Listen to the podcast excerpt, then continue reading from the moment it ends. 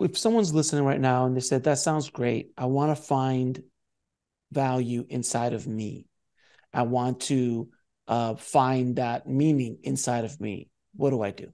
The first step is to recognize that you are reality and that you don't know what that is. The second step is to realize that reality is reality and reality itself doesn't know what that is. The question is not knowing. The only question is not knowing, which means a state of chaos. How can you still be loving? And that requires a change in attitude.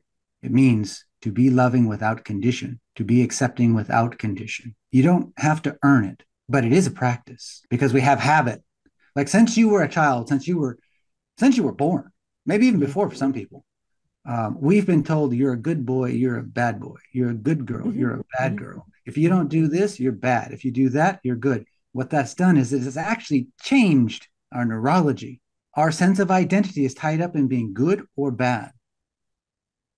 And now I know the equation to get good is to get approval from my mother. Then it becomes to get approval from society. Then it becomes to get pr- approval from God, approval from all of these external ideas.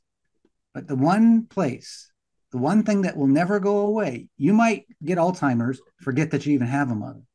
Mm-hmm. You might lose everything and never have anybody's approval.